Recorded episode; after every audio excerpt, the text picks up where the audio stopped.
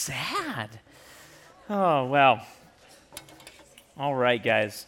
We are continuing on through the story of Moses and the people of Israel, God's people, and how God brings them out of Egypt and into the promised land. The story of the Exodus, the story of how God shows himself to his people. So, um, we started at the beginning of our time together by looking at God's holiness. As God calls Moses to go and to set his people free, the first thing that he says to Moses is what? Do not come closer.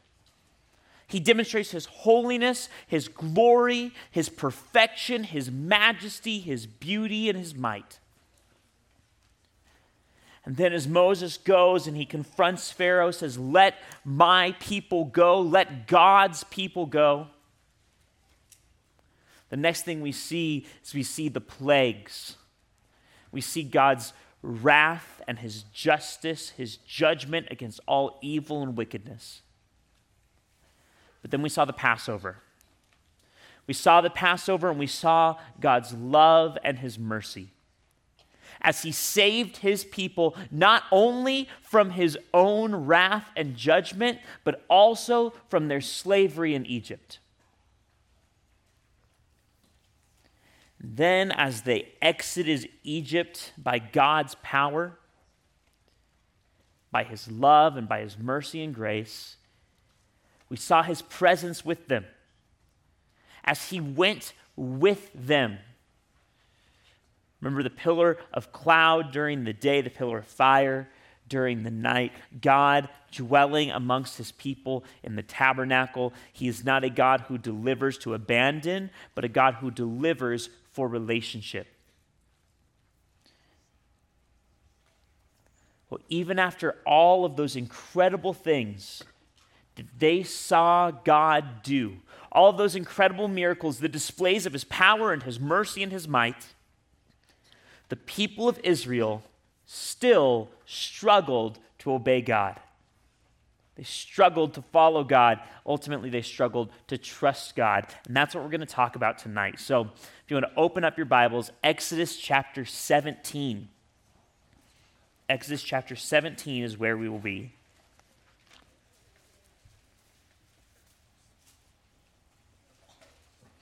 Exodus 17 will be starting in verse 1. So it's just a few days, weeks after God, God has split open the Red Sea and saved the Israelites from one of the most powerful armies on the world in the world that wanted them dead. Now we see what happens next. 17 verse 1 All the congregation of the people of Israel moved on from the wilderness of sin by stages, according to the commandment of the Lord, and camped at Rephidim. But there was no water for the people to drink. Therefore, the people quarreled with Moses and said, Give us water to drink. And Moses said to them, Why do you quarrel with me? Why do you test the Lord? But the people thirsted there for water. And the people grumbled against Moses, saying, Why did you bring us up out of Egypt to kill us and our children and our livestock with thirst? So Moses cried to the Lord, What shall I do with this people? They are almost ready to stone me. And the Lord said to Moses, Pass on before the people, taking with you some of the elders of Israel, and take your staff with which you struck the Nile, and go. And behold, I will stand before you there on the rock at Horeb. And you shall strike the rock, and water shall come out of it, and the people will drink. And Moses did so in the sight of the elders of Israel. And he called the name of the place Massah and Meribah because of the quarreling of the people of Israel, and because they tested the Lord by saying, Is the Lord among us or not? So, what happened? just a few days, a few weeks after they've seen God do these incredible miracles and bring one of the most powerful empires in the world to its knees. Now they're in the desert and they say, We're thirsty. We're thirsty. Moses, again, they say, Moses, why did you just bring us out here in the desert to die? We would have been better off in Egypt. We would have been better off in, with Pharaoh. Why did you bring us out here just to die of thirst in the wilderness, in the desert? Is God with us or not? Because it doesn't seem like it. Is God here or not? Because I'm thirsty, because I have needs, I have things that need to be taken care of, and God's not doing his job. Either he's not good or he's not powerful because he's not doing what I want him to do. This is what the Israelites are saying to Moses. And you know what? This isn't just what they say in one instance. This is what they say over and over and over again. If we were to read the whole book of Exodus and on through the book of Numbers, what we see is this happens over and over and over again. In fact, even if you continue on through the rest of the Old Testament and you go beyond the time when they're in the promised land, we see the people of Israel complain. They whine all the time when God doesn't act in the way that they desire for God to act, in the way that they want God to act. And time and time again, they cry out, God, where are you? God, are you even with us? Do you even care? Do you even know what's going on? In fact, Moses does the same thing. You see, this same story that we see here in Exodus chapter 17, we see a very similar story in Numbers chapter 20. Once again, the people are thirsty and they say, Where is God? And God tells Moses this time not to go and to strike a rock with his staff, but instead to go and to speak to a rock, and that if he speaks to that rock, it will bring forth water for the people to drink. But Moses is frustrated, he's angry, and instead of doing it God's way, he does it his way, and he strikes the rock. And because of that disobedience, God tells Moses that he will not live to see the promised land. So, my question for you then is what exactly is the problem here? I mean, the Israelites were in the desert, they'd been there for weeks. They were legitimately thirsty. They were tired, their feet were aching.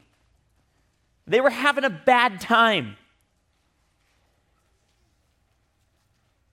They were they were people who had real, legitimate hardships and struggles and needs. So, is the problem that they asked why? Is the problem that they said, Why is this happening, God? Is the problem that they were questioning? Hmm, I don't think so. I don't think so. I want to spend some time seeing exactly what the problem is, exactly why the Israelites reaction here is, is a problem, and then we'll see what that means for us. So, first, we have to say exactly what were the Israelites questioning? They've seen all these attributes of God displayed over the past few months and years. They've seen His holiness, His justice, His love. They've seen His presence. So, are they questioning His holiness? No, I, I don't think they are. I don't see that here. Are they questioning his justice? I, I don't see that either. Are they questioning his love? Maybe. Are they questioning his presence? Possibly, right? They say, Where is God? Is he with us or not? But I think ultimately what they're questioning, as they're saying, Why have we been brought out here? Why are we out here in the wilderness? Why don't we have water? I think what they're ultimately questioning is an attribute of God that we have not talked about yet, at least not directly. I think the attribute of God that they're questioning is something we call God's sovereignty. God's sovereignty. What is sovereignty? What does that mean? You guys ever heard someone or something described as a sovereign? Probably not. because we don't have a lot of them today. Right? A sovereign is a king or a queen, it's a monarch, it's someone who rules with unquestioned authority over their domain, over their kingdom.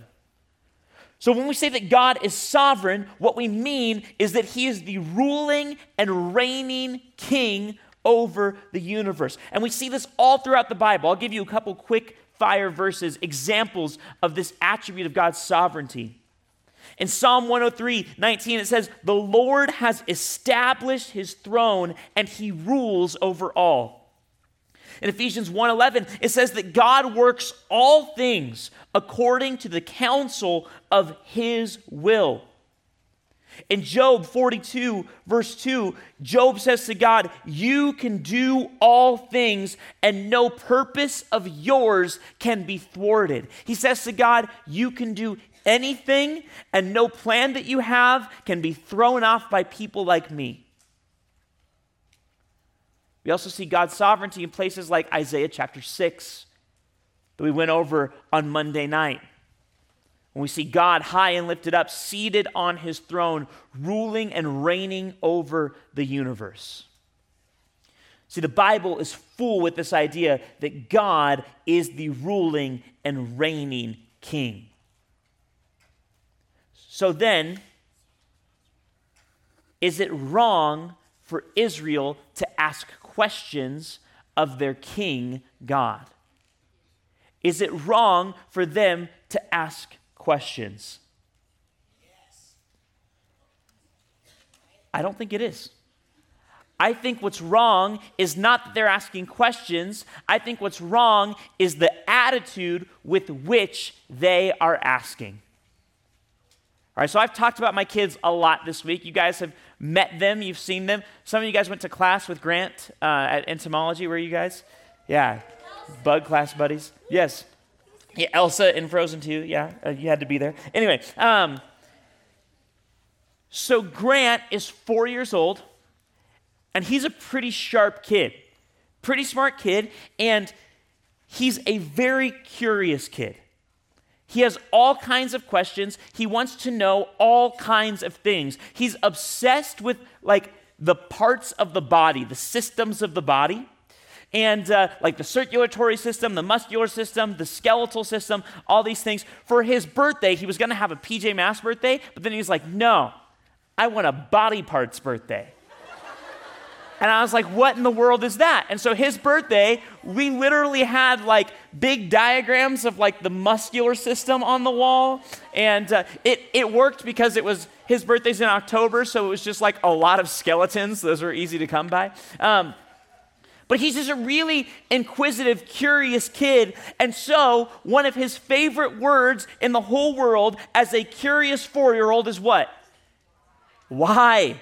Why? He asks why all the time. And sometimes it's great. Sometimes I love when Grant asks why because it's his little brain wanting to grow, right? It's his, his little scientist mind wanting more and more and more knowledge. And I love that about my son. And sometimes Grant asks why, and I hate it because the attitude is different. Right? Sometimes he genuinely wants to understand why I've told him something or how something works. And other times, He's asking why because he thinks he knows better than his dad. Right? Sometimes I'll say, Hey, Grant, don't climb up there, buddy. You're going to get hurt. Or I'll say, Hey, Grant, don't climb up there, buddy. And he'll go, Oh, y- yes, daddy. Why? And I'll go, Because that's a mountain and you're going to fall off and you're going to die, you know? Um,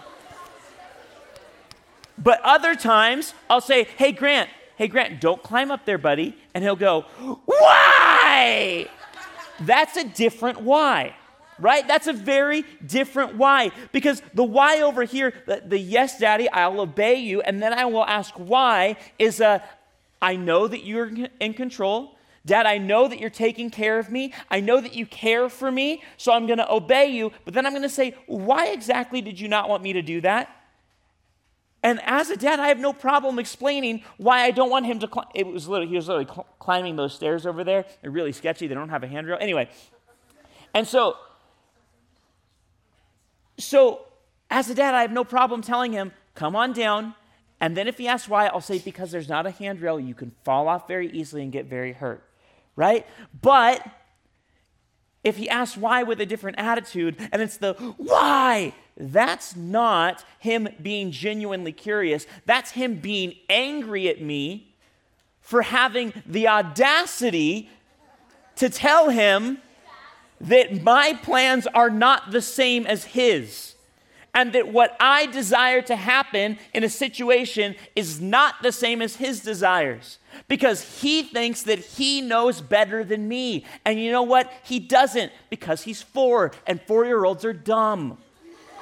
Even my very smart one, if left to his own devices, would kill himself very quickly, okay? So, so, the difference is not the question that he asks. The difference is the attitude with which he asks that question. You see, the Israelites, as they were in the desert, they were asking why. God, why don't we have this water? God, why is this so hard? But they weren't asking it in a way saying, God, we trust you. We know that you're in control. We know that you're sovereign, that you're ruling and reigning, that you are caring for us. But why does this have to be so hard? Instead, they were saying, God, do you even care? God, are you even here? God, why is this happening? It's a very different attitude. And this is something we all face in our own lives. See, you and I might not be trekking through the Middle Eastern desert, going days without water and asking God why, but we have hardships. We have trials. We have difficulties in our life that cause us to ask the simple question why? God, why is this happening? God, why is this friendship that I value and love so much, why is it falling apart? Why do I feel like my friends are stabbing me in the back? God, why did this person that I love, this relative that I love, why did I lose them? Why did they pass away? God, why is this difficulty happening in my life? Why is this hardship happening in my life? Why are my parents having these, these fights? Why, why is this happening? We have these, these questions of why. God, where are you? God, what are you doing? Why is this happening? And I think that question is okay to ask as long as our attitude is right. As long as we remember who God is and who we are, our God does not despise our questions. And we can come to Him and say, God, why is this happening? In a spirit of humility. Come to our Heavenly Father and ask Him, or rather say, like I wish my son would more often, Yes, Daddy, why? I'll obey, I'll listen, I'll do what you've said, but please tell me why is this happening? What's going on? But the good news for us is this you see, if our question is why is this happening?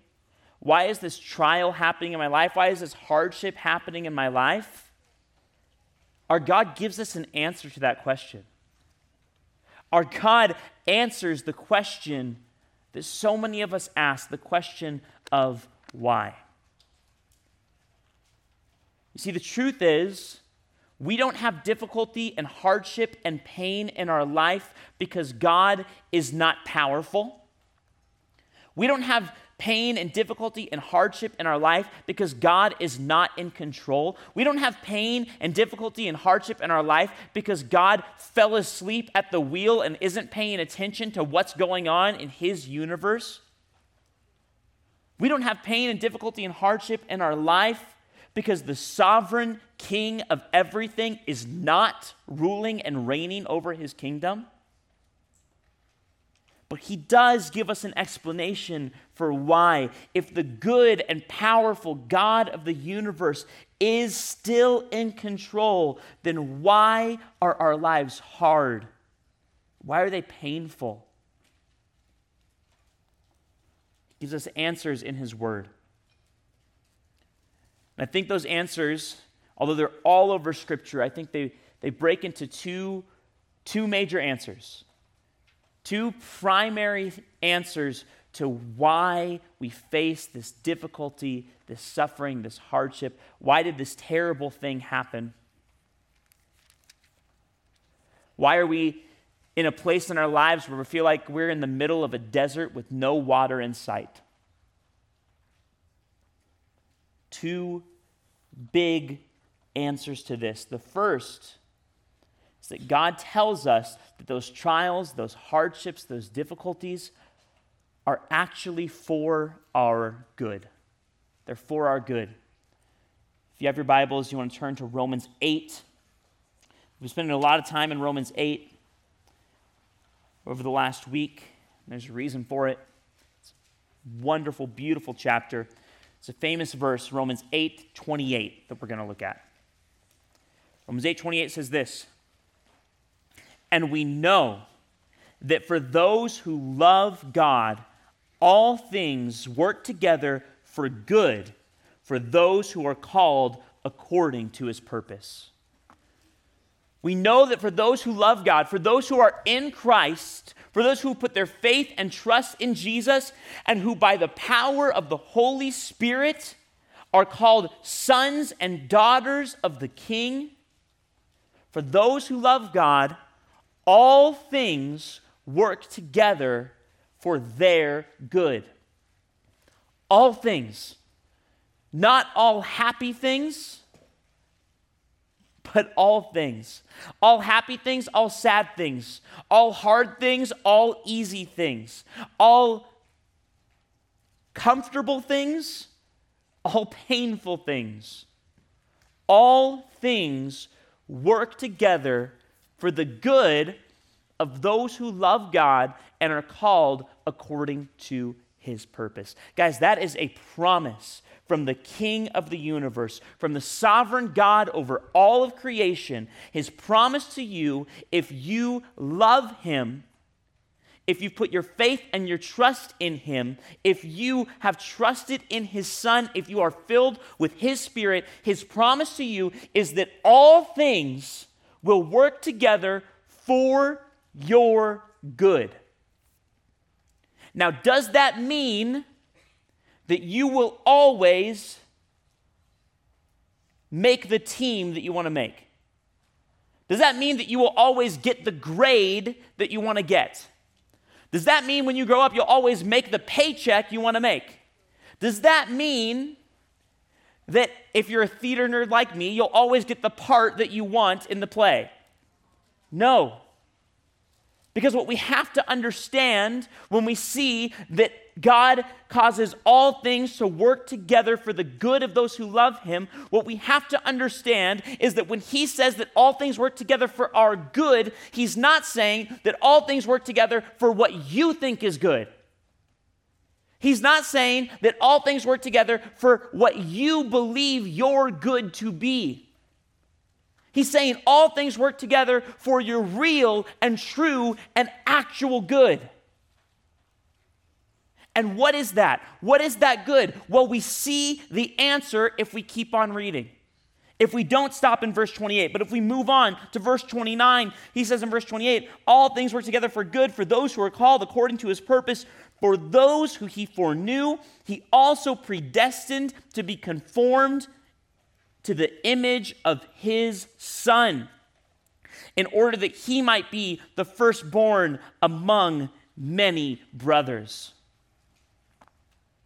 He causes all things to work together for the good of those who love him, in order that we might be conformed into the image of his son. You see, your good is not more money. Your good is not more popularity. Your greatest good is not more friends. Your greatest good is not more comfort. Your greatest good is not a healthy, happy life. Your greatest good is to be like Jesus. What you were made for what you were knit together in your mother's womb for, what you were called to before the foundations of time is to be like Jesus. Your greatest good in this life is to be more and more and more like Christ. And all of those trials, all of those hardships, all of those difficulties are part of God molding you and shaping you more and more and more into the image of Jesus. To make you more and more and more like Christ. Why? so that he might be the firstborn among many brothers. Because being made like Christ is being made part of the family of God. So that's the first answer. Why these trials? Why these hardships? Why these difficulties? It's because your heavenly Father is making you more and more and more like his Son, Jesus Christ, that you might bear the family resemblance.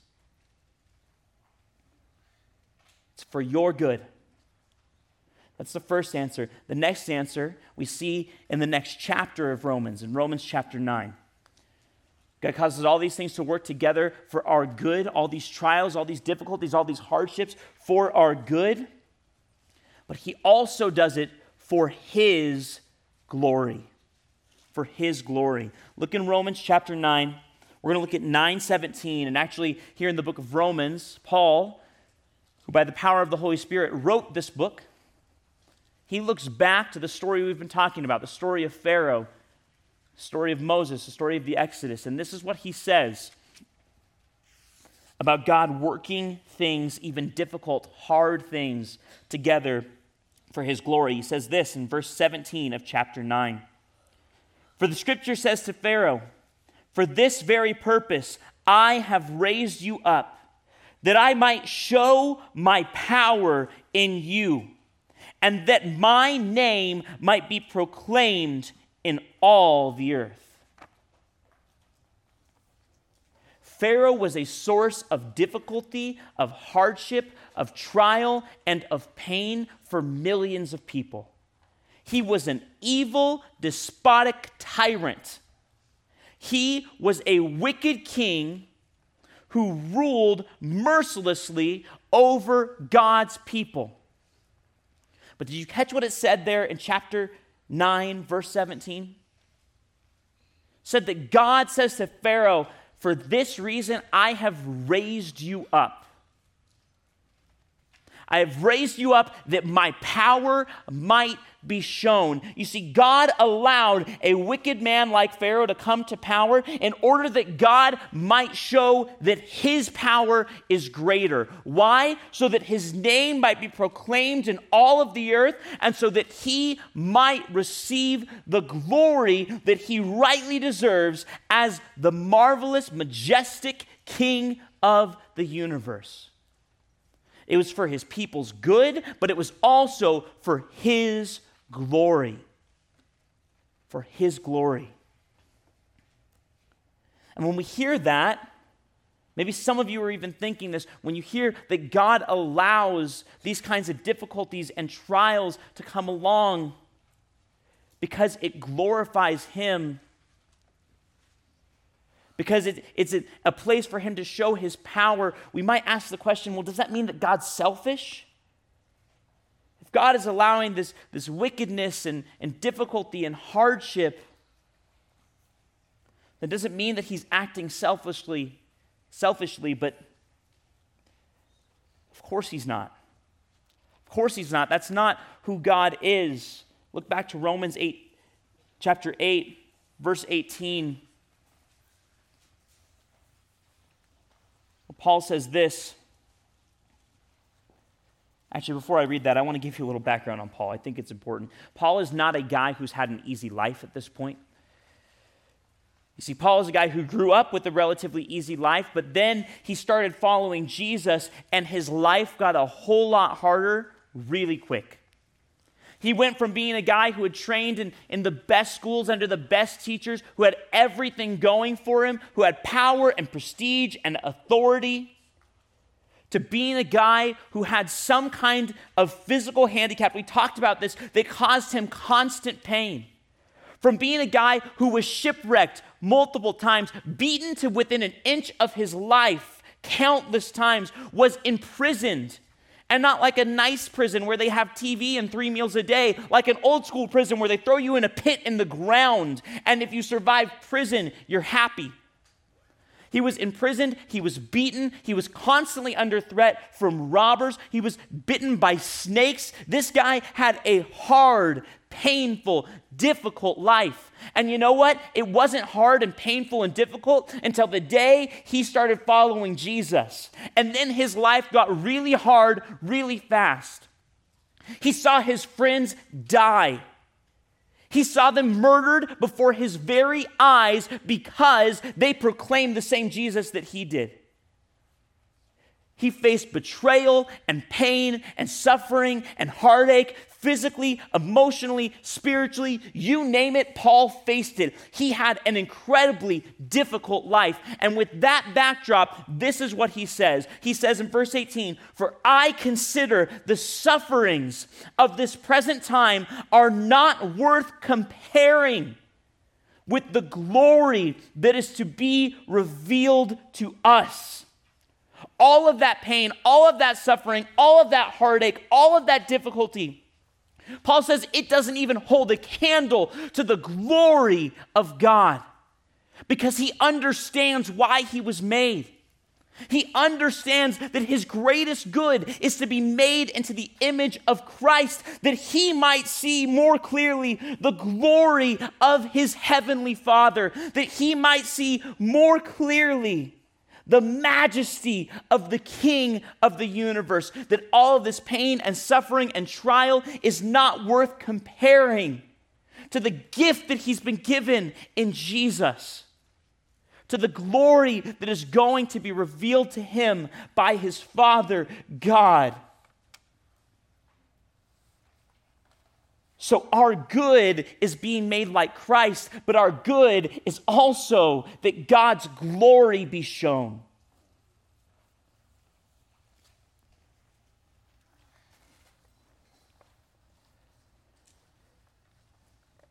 Now, here's the thing, guys. When we talk about God's sovereignty, we talk about the fact that God is in control, that He rules, that He reigns and that God is in control even when our lives are difficult.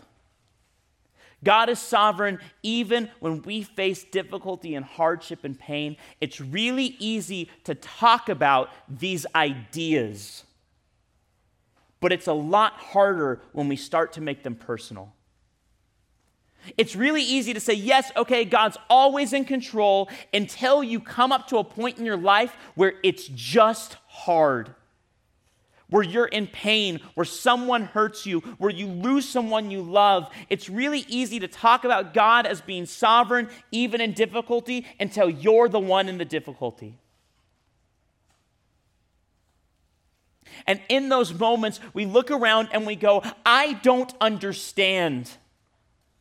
I don't understand how this could possibly be for my good. I don't understand how this trial, how this hardship, how this pain could possibly make me more like Jesus. I don't understand how it could possibly give glory to God or be an opportunity for God to show his power. I don't see how this works. It's really easy to talk about it until you're the one in that situation. And then you go, I don't understand how this could possibly be for my good or for God's glory. How many of you guys have pets? So, I've talked a lot about my kids this week, but my wife and I were married for eight years before we had Grant, before we had our oldest. And for eight years before we had, you know, actual like human children, we had a dog. And his name was Twofer. Twofer has since passed away. Um, but, uh, but Twofer was a great dog. Great dog. We, we got him at the pound when he was a puppy. They told us he was a border collie. He grew up into some kind of pit bull mix thing. I don't really know. Um, they totally tricked us. It's fine. We loved him by the time we knew what he was. And um, Twofer was a, a great, great dog, but Twofer had this disease called Addison's disease. And um, it, it, wasn't a, a, major, major thing, but it meant that we had to go to the vet a lot. Twofer had to get a shot once a month. He had to take a pill every day. And um, there was a time when, we, when he was first diagnosed with this disease, when we were trying to figure out the dosages and things, where we were going to the vet like every week. And we didn't have any money, so that was not a great thing. Anyway, um, but when we took Twofer to the vet, it struck me what it must be like to be a dog going to the vet. Right? Because, because he can't understand why we're there. See, I, I understand why we're there, but, but Twofer can't understand why we're at the vet. All he knows is that he gets in the car, awesome, we're going to the park, oh no, we're at this place, right? And, and I, I bring him out of the car, and I take him into the waiting room, and he's hit with all kinds of smells, right? It smells to me and to like my human nose. So a dog nose is just overwhelmed with all, these, all of these different smells of all of these different animals. And, and, it, and, it, and it overwhelms him, and he hears the dogs in the back, the yelping and the barking and things, and he starts to get scared, right? And I feel him shaking. And then they call us in, and we go back into the exam room, and they, they pick him up and they put him on that metal table. And there he is on this cold metal table, and someone he doesn't know walks in, and they take needles and they start poking them into him. And you see, I, as his owner, as like a human person with a fully developed brain, I know what's going on, right? I know that we are there because if we don't go, then he will die. I know that we're there because he needs to get that shot, or else his kidneys will stop working and he is going to die. But he doesn't know that. He doesn't understand that. And even if he could like speak English, I could tell him, Twofer, we have to go to the vet so that you can get this shot so that you'll feel better later. Even if he could hear that and understand my words, he doesn't understand the concept of the future. So even if I could explain it to him, I couldn't make it make sense in his dog brain. And so while I know that we're there for a reason, all he knows is that he's in this place where his senses are overwhelmed, where there's too much to take in, where it's cold, where it's hard, where it's painful. All he knows is that it's cold, it's hard, it's painful, it's scary. He has no idea what I'm doing. But what he does know is he knows me. And he knows that I love him. And he knows that I care for him. And he knows that if I'm there, I'm in control of the situation. He knows that he can trust me even when he doesn't know exactly what's going on. And even when there's no way with his dog brain that he could possibly see what good could come of this. He couldn't possibly understand how getting a needle, a sharp thing jabbed into him, could actually make him healthier. He can't possibly wrap his brain around that. But he knows that I'm there, that I have my hand on his back, and that I care for him. See, he doesn't have to know what's going on. He doesn't have to know why we're there because he knows that if I'm there, it's for his good. And so while he might still be scared and while he might still be shaking, he's not fighting. He was a big, strong dog. He could have caused a lot of pain to a vet tech if he wanted to, but he didn't because I was there. He trusted me.